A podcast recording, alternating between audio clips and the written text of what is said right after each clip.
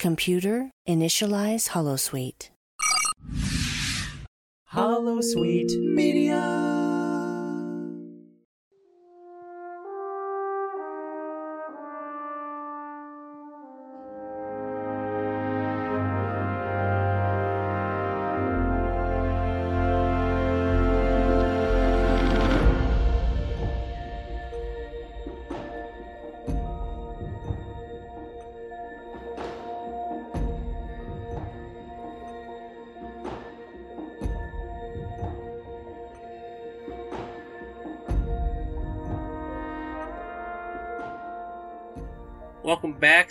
Another wonderful episode of The Expanse, Holosuite Media's exclusive Star Trek Enterprise podcast.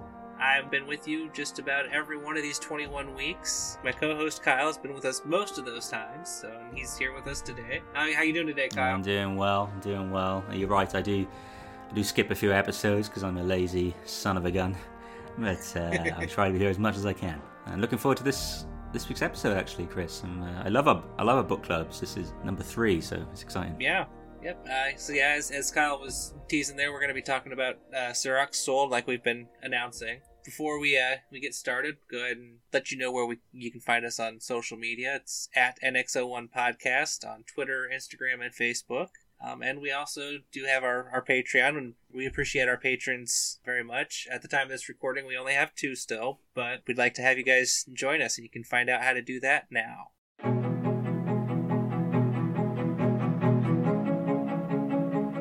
If you enjoy listening to The Expanse, a Star Trek Enterprise podcast every week, then please consider supporting our show by becoming a patron. Visit our Patreon page at www.patreon.com forward slash NX01 podcast to view our subscription tiers. Benefits of becoming a patron include earlier access to our episodes, bonus episodes, and much more. Your support helps us continue to maintain and exceed the high level of quality that you have come to expect from this show. To all our existing patrons, we appreciate you and your generosity so much. And to those of you considering joining us, we will be so thankful to welcome you into our group of patrons. Visit www.patreon.com forward slash NX01 podcast for more details. You will also be able to find the website link in the details for this podcast episode.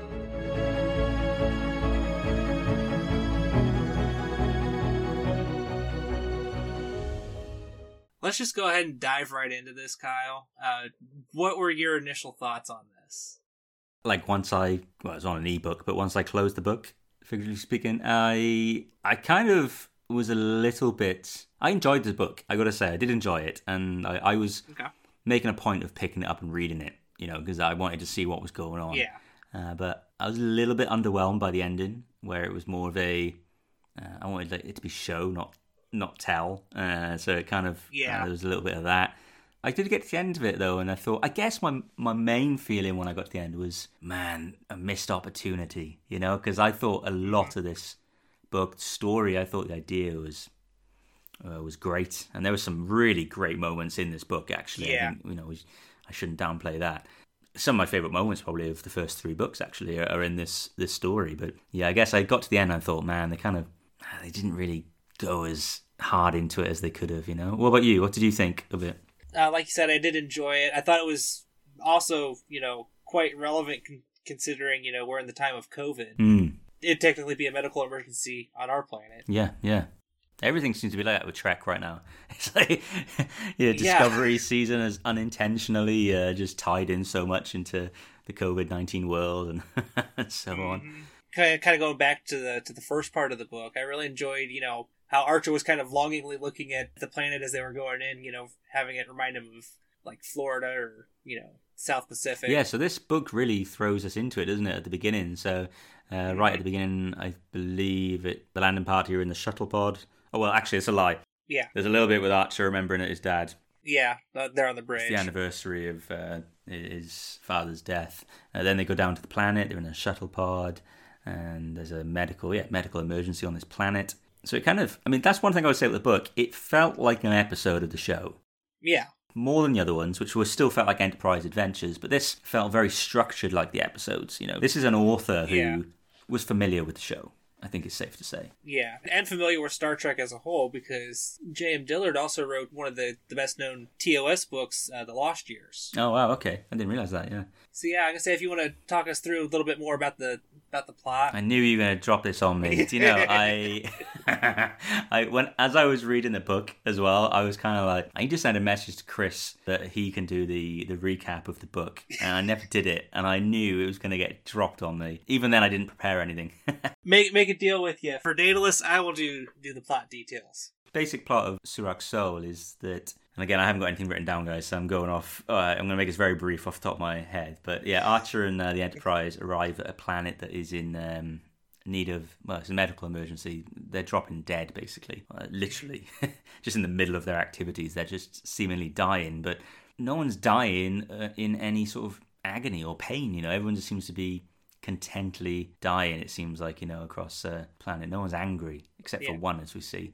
Um, so there are Like an on off switch. yeah, uh, there are some life signs on the planet, but very few, and they, and even those are dropping off. So uh, Archer and uh, I think it's Archer, T'Pol, Hoshi, Doctor Phlox, and Malcolm Reed are in the EV suits because they're not sure what it is on the planet that could be killing people. So they've uh, worn the suits for protection. Good idea. Uh, would have made for really cool Yeah. visuals actually, because you Yeah. know the way the planet was made out, it sounded, it was like a nice sunny, beautiful day. So to see like a city or a town where like there may be dead bodies around, I'm thinking I'm getting visuals from like The Walking Dead in my head of like these barren, Yeah.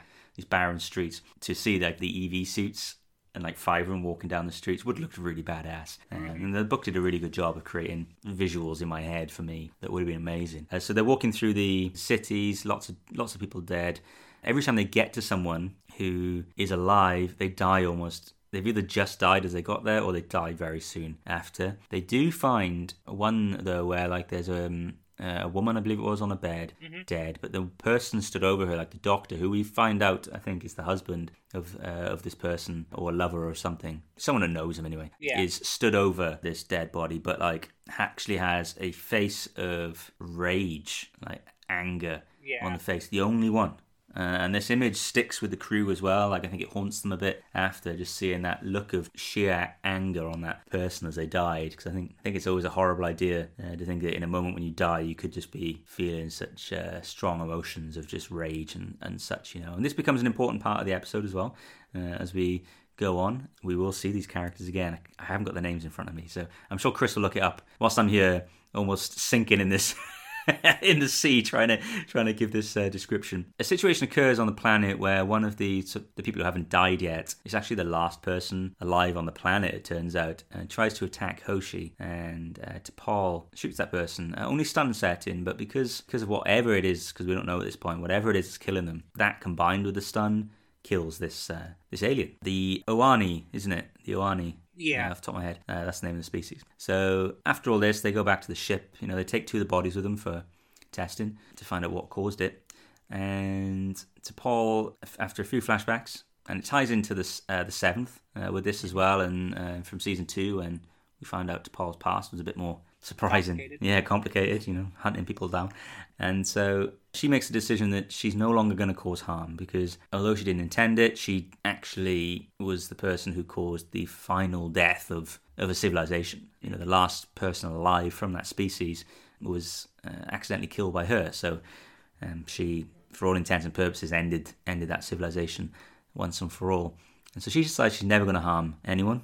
Uh, she lets Archer know about this, uh, which really pisses Archer off because uh, he, you know, even asks, "So what if you know the ship's under fire and I tell you to defend the ship?" And she says she won't, she will not give the order to to fire. Uh, during all this as well, Hoshi's trying to learn the language so that she can um, translate some medical logs, uh, in which we see the doctor with the angry face is in these medical logs. So Hoshi's trying to learn the language from that.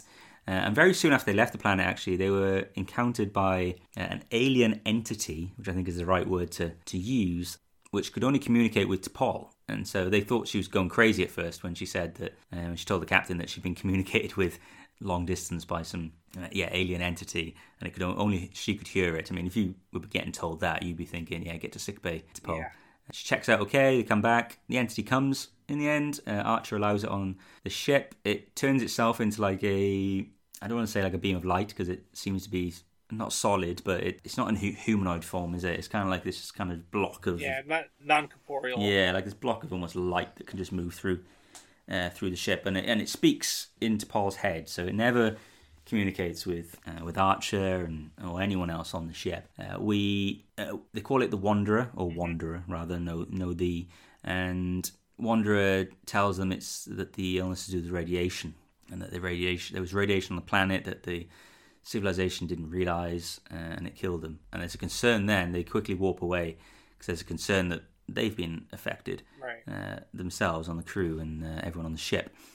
Um, this ultimately leads to uh, Hoshi watches most of the videos and gets to she kind of understands the language at this point. She gets to the last log where I believe it where the the doctor basically realizes. I should actually ahead of this should say that the reason they died was because they were under the impression uh, the Oani that it was a microbe that was Right. causing. Uh, they couldn't they couldn't detect it themselves, but they were under the impression this microbe had caused the illness, and that they are a society who swore to never do harm, and so to kill the microbe and save themselves uh, would be to do harm because who knows what that microbe could. As far as they were concerned, they saw it as a living entity. Right. So they allowed themselves to die for that microbe, which uh, seems crazy on the surface of things. But I guess that's your belief. Taking pacifism to an extreme. Absolutely.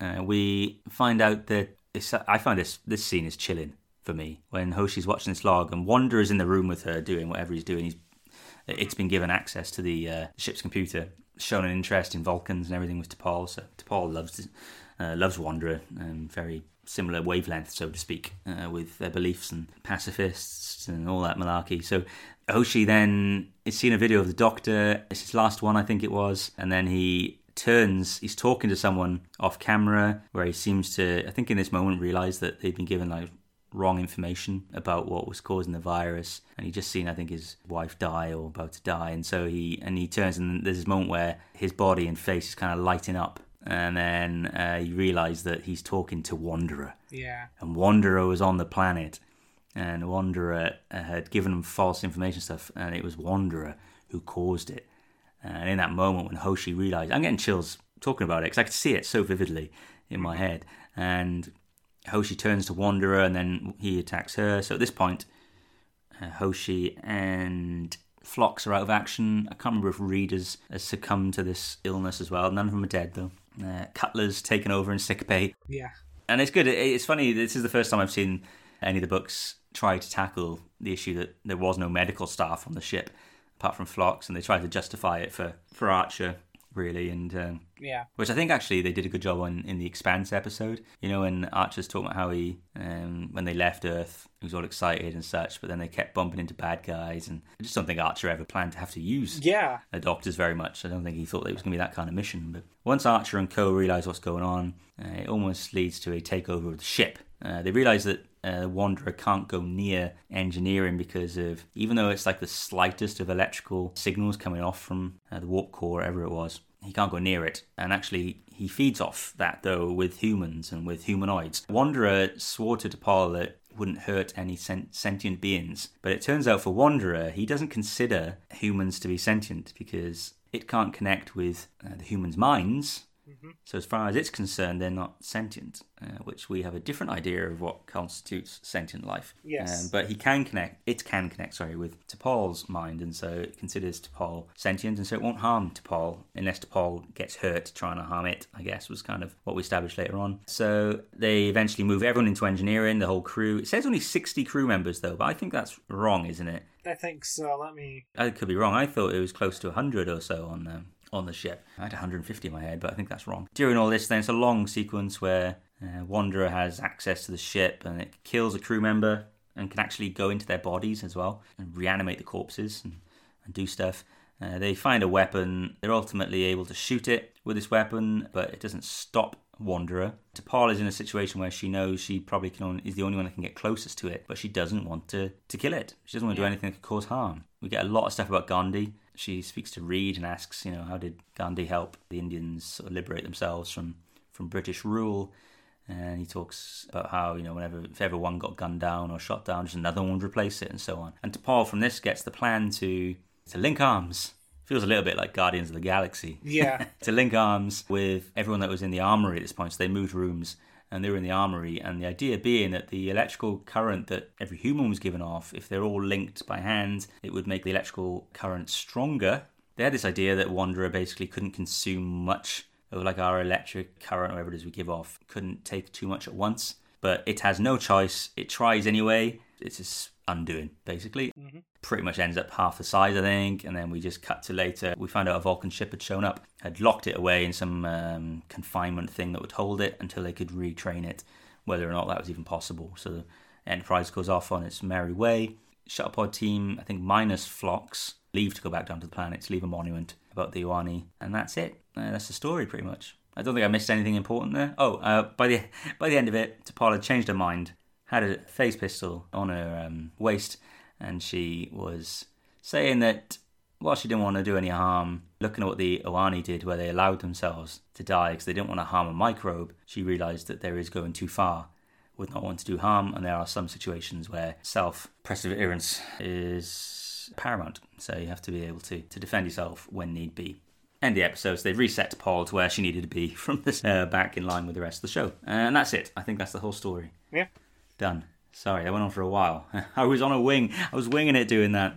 I'll hand back over to you. As far as, you know, different episodes that this kind of felt like, what do you think it would be? Well, there's obviously lots of tie-ins to the seventh, so it would have been cool to get more tie-ins to that. Really, Yeah. and just more callbacks. I think all we really got was sort of soft references to it. So um, it would it would have been nice to jump in more on that and the psychological effect it had on T'Pol because a lot of stuff happens off screen, so to speak, in, this book. Yeah. T'Pol comes to this decision about not doing harm off screen. This happens off screen. The, the ending happens off screen. We don't see Wanderer get stopped and confined. You uh, know, so I think yeah, the seventh I think is a good callback. I think, and just any episodes where they kind of visited the planet, not really knowing what to expect. So I guess you could look at Strange New World. Yeah. Is what I always think of when they're approaching the planet. I thought of that at the end of the book when they're going to get in the shuttle pod and fly down to the planet. A, a little bit of fight or flight, maybe. Yeah. And they find all the dead bodies and they're walking around in the EV suits. How about you? Is there any episodes that you particularly connect with with it? Like you said, uh, the seventh, and then also Catwalk. Mm-hmm. Mm-hmm. They're they're also in the second second season, just with them being all together, protecting themselves as best they could. Which, in hindsight, I guess for the story where they needed the like that electrical signal would have been stronger in the nacelles. I'm assuming, no? Mhm. Do you not think so? I'm guessing this story was getting written before Catwalk Yeah. had been written or produced. With with my little reading guide, um, this this story actually takes place between uh, the Communicator and uh, Singularity. So the seventh was was just two episodes beforehand. So it could be a couple of weeks before. Uh, in the yeah, in the case of the so that's that's between episode uh, eight and eight and nine. Yep, eight and nine. Uh, two good episodes, by the way. The Singularity, I say now, is a Trek classic. Putting it out there, Trek classic. So we'll, we'll have to throw that on the on the list, though. That way we can talk about Yeah, it. Yeah, we will. we will. yeah, and like I said, yeah, the catwalk is just you know about you know four four or five episodes later too. So presumably it wasn't. It would have been in as this book was getting written.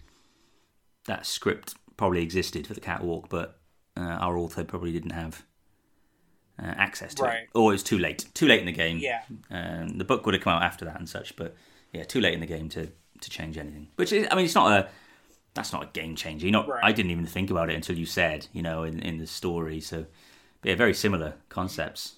It's funny that they would have been come out at the same time. Yeah. they would have been thinking about you would have an author of a novel and a and a writing team thinking of a similar idea at the same time. It's cool. Yeah, because yeah, this the the book actually came out about two and a half months after the episode aired, after the catwalk aired. So, what do you think of the actual? I did the rundown on the plot. Then, what did you think of the plot as a whole? Um, I I really enjoyed it. Um, it it is sort of your you know thread of the week type of deal, Yeah, but J.M. Dillard did a did a good job putting it all together. You know, because I mean she she knows how to write Star Trek, and this is one of those prime examples of. I love that it started like in the thick of things for the most part.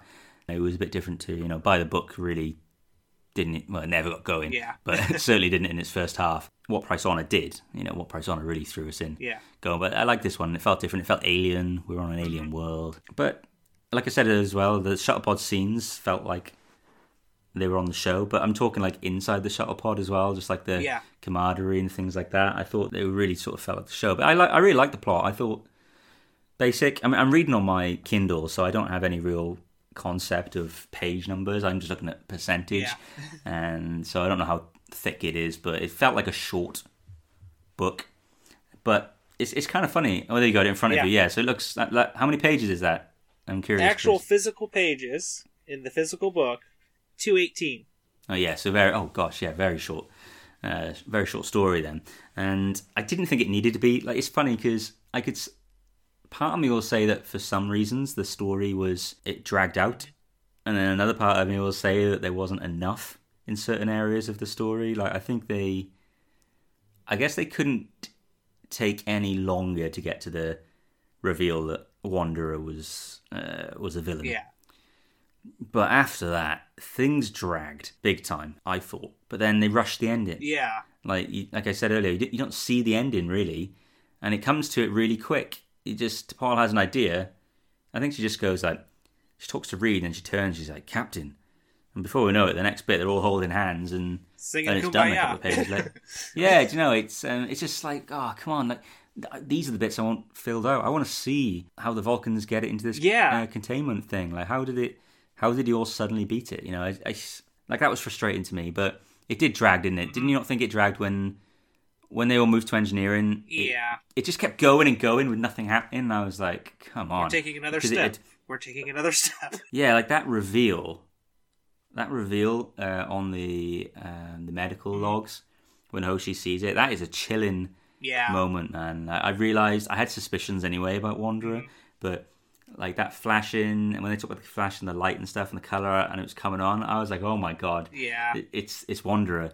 And it's that was so spooky and eerie. Probably didn't help. I was reading it in the dark. oh my! I got the paperwhite Kindle, so you know it just lights Yeah. up the screen, and um, and that that that was brilliant. Your cat could have snuck up behind you and really gave you a jump. Yeah, yeah, he does, enough of that. Uh, little kitten the sod. So I mean, like that moment was brilliant, and it it didn't completely pay off on it. Like when T'Pol was asking, went and questioned it, it wasn't really acknowledging it right away, and then it just was very flat about how it. I just felt like Wanderer was such a cool up until shortly after we found out Wanderer was the villain. Uh, he was it was such a badass villain.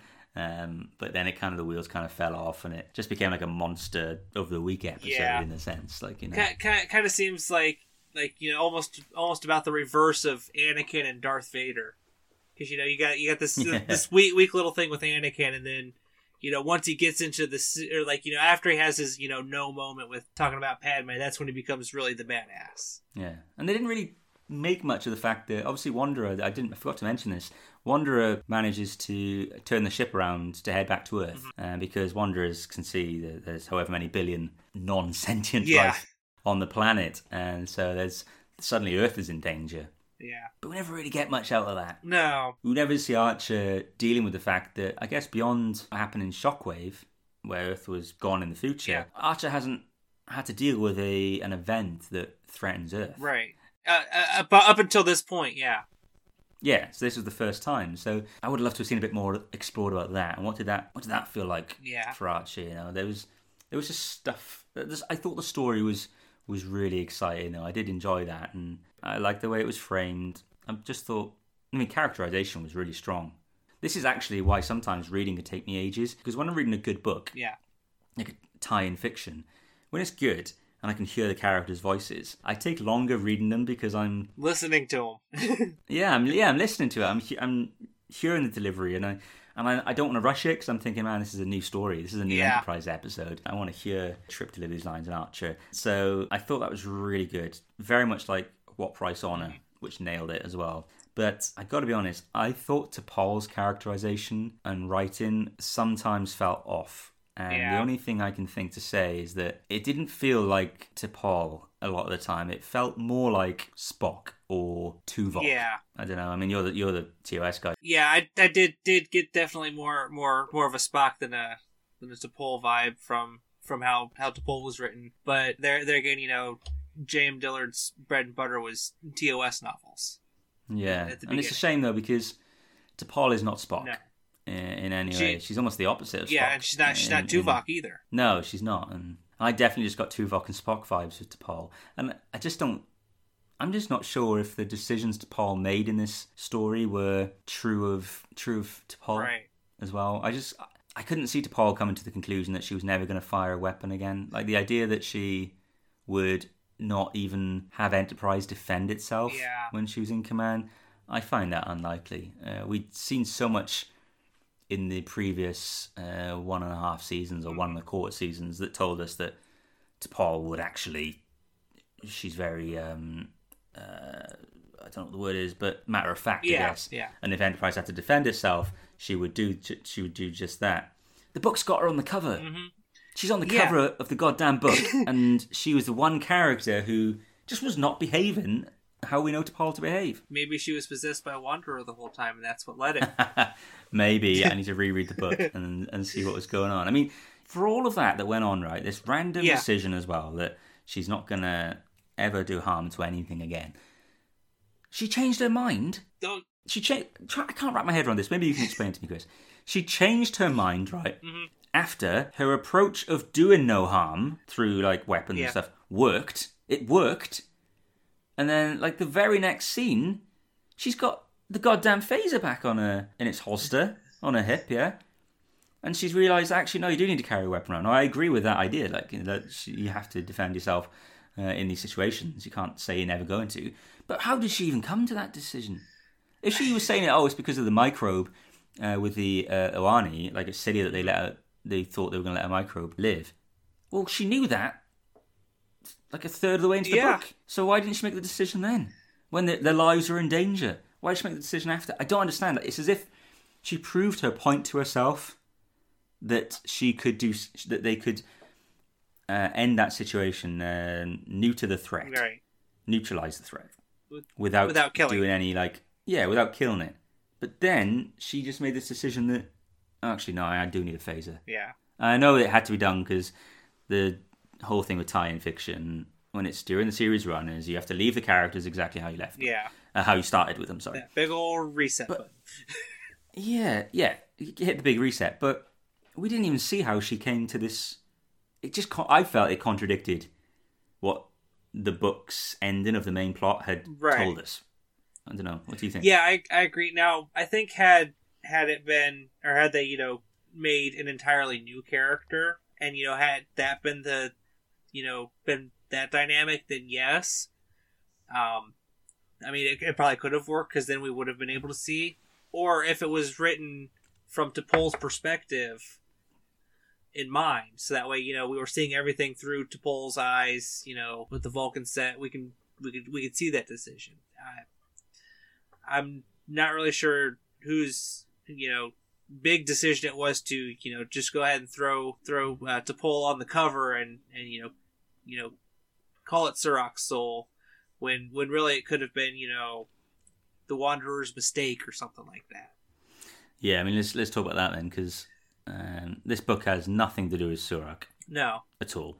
Um, you could have you could have called it Gandhi's soul. yeah, and it would have been more relevant to the to the episode, you know, uh, to the sorry to the book. It's not a T'Pol story. No. It's not told from her perspective. Uh, obviously, a few scenes are, yeah, but the whole book's like that. Whereas what Price Honor was told almost exclusively Yeah. from from Malcolm's perspective, this one was not. It jumped around. I would say predominantly it was from Archer's Yeah. perspective. With uh, we jumped to Hoshi for some scenes, Trip maybe, T'Pol a little bit, but yeah, it was predominantly Archer though. But it was nice. It was. It did feel like an ensemble book in that way. So I kind of liked that idea. It was jumping around and we weren't just getting one voice. But you know, you're going to call it Surak's Soul, and you're going to put T'Pol on the cover, and it's not her story, and it's nothing to do with Sirak. you're expecting you know more things about Vulcan and not you know the threat of the week. There's nothing about what we get two flashbacks. Yeah. and that makes it a T'Pol story. We see her mom, I think, for like like one of the first times too. Yeah, yeah, and we see her in like uh, I guess the equivalent of like university or something. Well, not university. I think she was like ten in that scene, Yeah. but uh, see her in school and. Uh, we see her accidentally kill a bug, which is the idea of that. I could visually see it on Yeah. screen and I could see it working, but I just like even the flashbacks didn't fit. Yeah, and then then may- Do you not think? maybe maybe there again we actually probably should have seen this played out on screen, and it would have made more Yeah. sense. Like the flashbacks came out of nowhere. Um, we didn't never saw him again. Yeah. There was no other flashbacks, so it kind of felt like a weird plot device I- I- on on TV screen. Yeah, you could get away with just doing those quick, as you said. Yeah. You know, if it was on TV, we could do a few of those little quick flashbacks. But I just felt like we never saw those again in the rest of the book. So were they added in after? I don't know. Yeah, the T'Pol stuff is just infuriating. Like you said, the name of the episode, uh, the name of the book, just doesn't Yeah. tie in with with what was going on. It could have had, yeah, it could have had any other, any other name, couldn't Yeah. it? You know, it's uh, I don't know.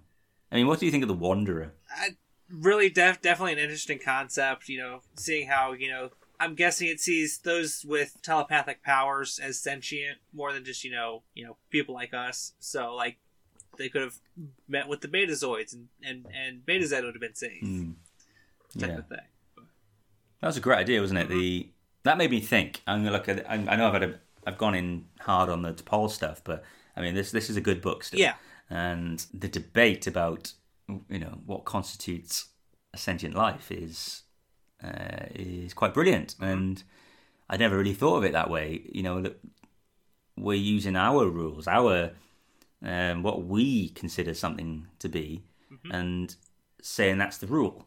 That that's how it is. Well, no, if if if we are just ants to someone else, like if there's giants living on the planet and we just look like ants, then they'll just step on us like Yeah. ants. You know, they'll treat us like ants, like we like we treat ants.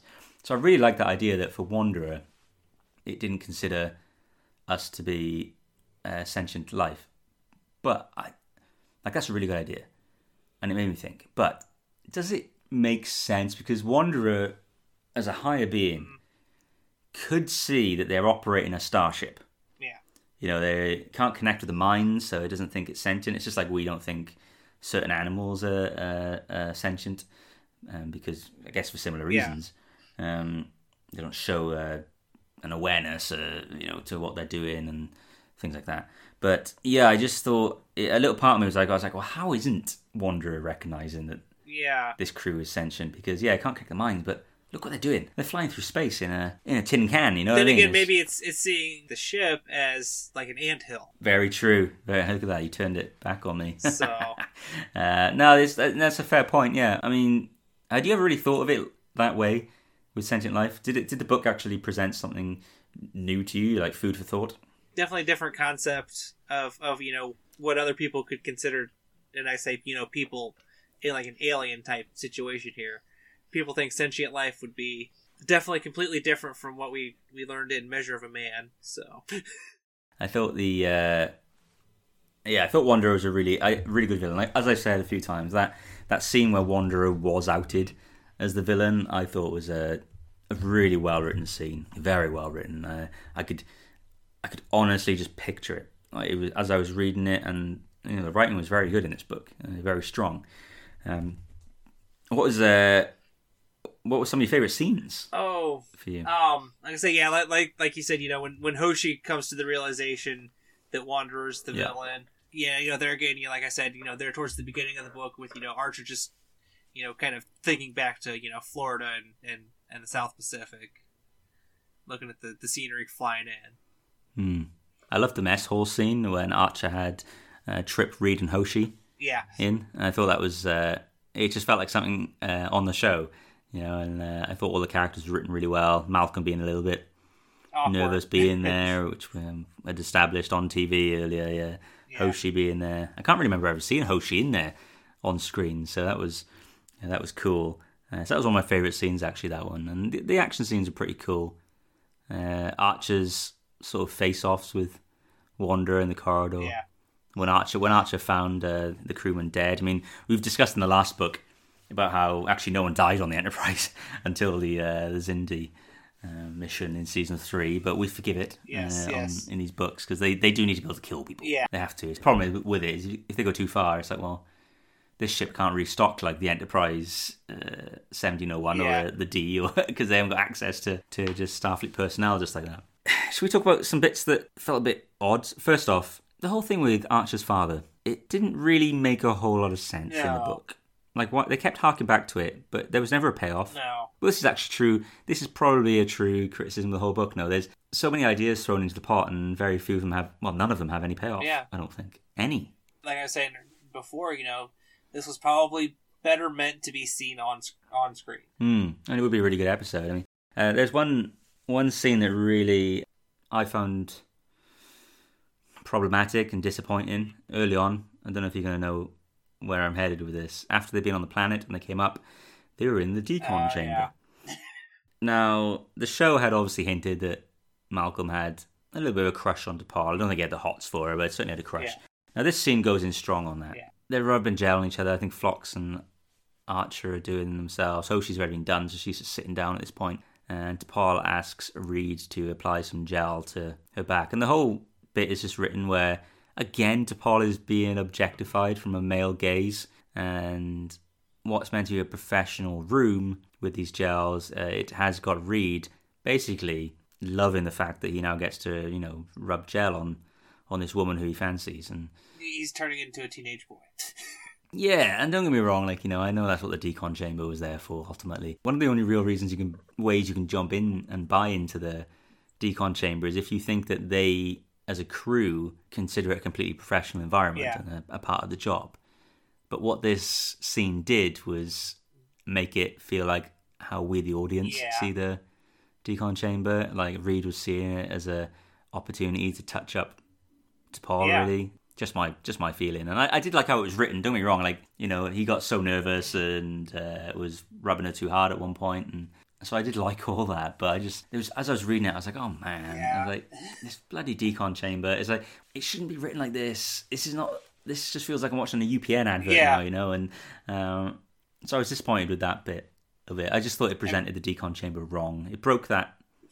I don't know. I guess it was kind of breaking the fourth wall. It was kind of saying to us, "Yeah, it's all about sex." Yeah. But- which, which you know, honestly, I wouldn't be surprised if uh, J.M. Dillard decided to write it specifically that way to, kind of you know stick it to the show, saying, "Hey, you know, back off on that." Yeah, but again, it was T'Pol though, and then that also didn't go anywhere. yeah, That didn't go anywhere. It was just a little bit. It, I think it was trying to show like, hey, I, you know, I watch the show. I know that Malcolm has a, a thing for yeah, for T'Pol. But I will say though that Malcolm was great in this book because there's callbacks to shut up Shuttlepod One when he's trying to tell Trip that he wants to leave everything to him when he dies. Yeah. I just thought this ah, it's just hilarious and just it. And the way Trip was like saying no, no, it just felt like we were reliving some scenes from from Shuttlepod Yeah. One in that episode. How about the characterization of Archer in the book? And we've said the characterization was good, Yeah. but I thought this was a really you know, Archer hasn't had very prominent roles in the two books previous. Um, by the book kind of was, but it was more focused on that bloody uh, role play game in the mess hall than anything else. And so this was a good chance to sort of get an Archer adventure. And yeah, do you like Archer in this book? Like he's a bit of a hero, but almost a bit. It felt a bit like Jim Kirk running Yeah. when he runs into Wanderer. Don't get me wrong, Archer is that kind of gung ho hero, but I wouldn't have had Archer as the guy who would just run in shouting, thinking he's probably just going to kill himself, but jumping into Wanderer. I just feel like he'd he'd be stood back with that phaser for a little bit just to suss out what to do. It felt a lot more like Kirk would be. doing yeah. But there again, you know, this is hundred years before Kirk, so somebody's got to be there to to write the manual for how Kirk's supposed to act. Well, we were meant to believe that Archer is uh, Jim Kirk's childhood hero, Yeah. aren't we? So I think that was the that was how they were basically advertising it, wasn't it? So, but no, I loved all the scenes, and I, I thought the scenes were very vivid. But yeah, just you know, there's a lot of problems with it, but it really for a book that kept me on the edge of my seat, so to speak, uh, particularly when the reveal happened Yeah. with Wanderer, I just thought, oh, I just was waiting for it to finish yeah, as it went on then, you know, because it, it was stop start, stop start, stop start with uh, how they were dealing with the threat and the threat. Cool idea, very Star Trek idea, really. I guess the um, not so much the linking arms, but the idea that there was another way to end it without having to resort to violence, but then to not get the payoff, not Yeah. not to not see it, and didn't we didn't see payoffs anything in the book. I don't think off the top of my head. It's, for me, that cheapened the book. Uh, I mean, where, where where would you rank it of the three we've done? I'd say what price honor so far is still still the top one. hmm Surak's Soul, I'd say, based on you know getting getting the most of the voices right, better that that'll put it at number two with, with Yeah, yeah, with by the book. They're they're at the beginning. They're about the model. I'd agree with that. Yeah, I, I agree with you on that one. I think the uh, this book, how much do pages say? Like two hundred and nineteen Yeah, or something like that. there. You give this book seventy pages more, and I think, It- it- or seventy to hundred. I think you've got a really good novel, and I think that uh, we'd be sitting here maybe having a different conversation about which Yeah. one was was number one uh, between that and What Price Honor. Uh, just the book was really ambitious. I think um, maybe too ambitious for what it was trying to do.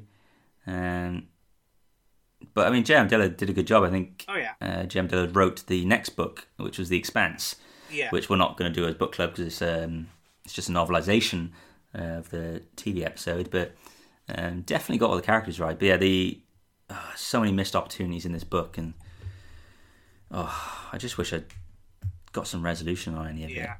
And I just wish that T'Pol had acted like T'Pol. Yeah. Any any thoughts from you on the on the book that we haven't really sh- shared? Um, I can say that that that we haven't really shared. I mean, I, I did enjoy it. Oh yeah, But- we we both did. I think we can agree on that. And it's really kind of kind of hard to find you know the perfect you know enterprise book because we're you know used to reading the books from the other series where it's and, and when we read those they're sort of more established in what they want to do and here we're we're Yeah, starting yeah. out basically you know same same with the series Yeah, and these uh like by the book had the um the the challenge of only a few episodes have really aired of the show, so that's as you expect by the book is kind of at the bottom of the pile Yeah. for us because there's some characterization issues and things like that. What Price Honor nailed it. I Yeah. struggled with sticking the landing on a part of it, like it dragged on a Yeah. bit, but very good book.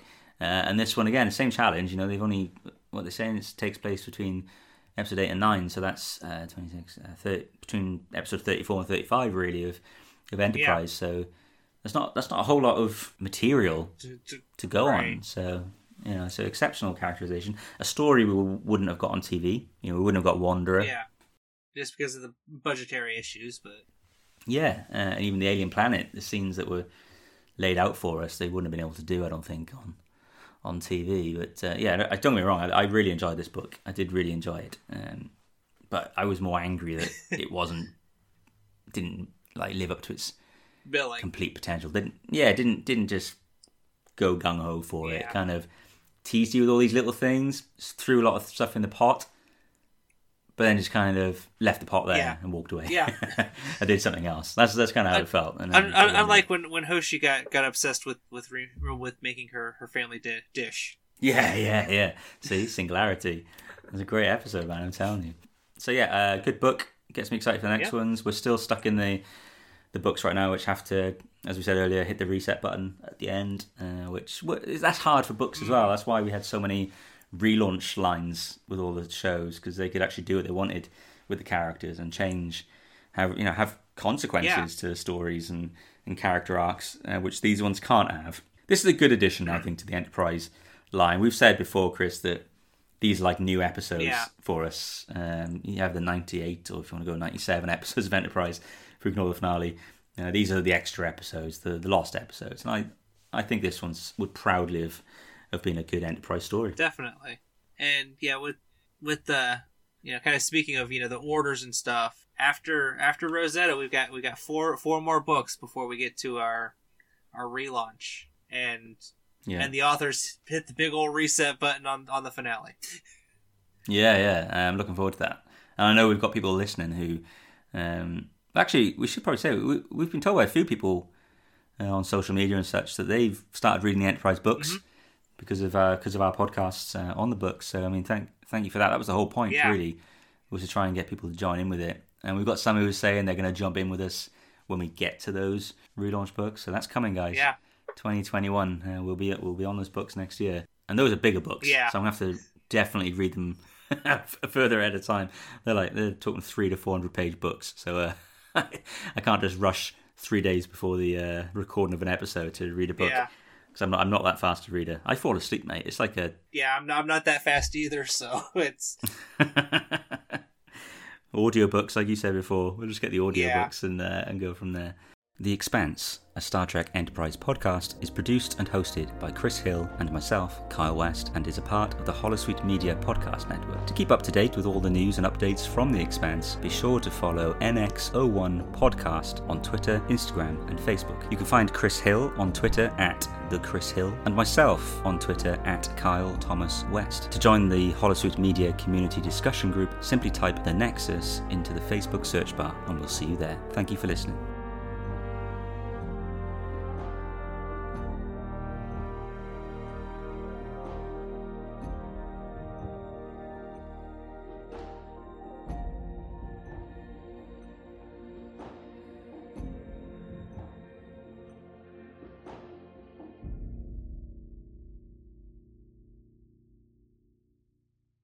This show is brought to you by Holosuite Media. Computer, list other available Holosuite Media programs. Loading Holosuite preview program for Boldly Go, a Star Trek Strange New Worlds podcast. It, it's too much effort, and I'm busy. I gotta get this done. Mm-hmm. Yeah, he had stuff to do. He had logs to plant. He had a ship to take over. he had an entire plot to uh, to fill out and make everyone think that he needed to have a trial for mutiny because that will distract everyone long enough for them to get to Talos He's busier than Prince Humperdinck. Loading Holosuite preview program for Starpod Trek, a podcast exploring Gene Roddenberry's vision of the future. So we're seeing that the early Star Trek conventions were were a nice balance between science fiction and real world science. And that was cool because th- because a lot of uh, Star Trek fans are interested in science, and a lot of, and I mean all of those um, science guests that were there probably were Star Trek fans, and and they they probably even said that that they got into to science because of their love of Star Trek. Loading Holosuite preview program for The Vedek Assembly a Deep Space Nine podcast. We don't know what that Cardassian technology is, but it could, yeah. Do we need to know? No, nah, we don't need to know. Just some bit of self-stealing, self-sealing stem bolts. yes, it wants those self-sealing stem bolts, and somebody wants them. because self-sealing, you guys. Yes. I mean, it's not just a regular stem bolt. I don't know why you don't get why these are so valuable. Okay. Computer, deactivate Holosuite.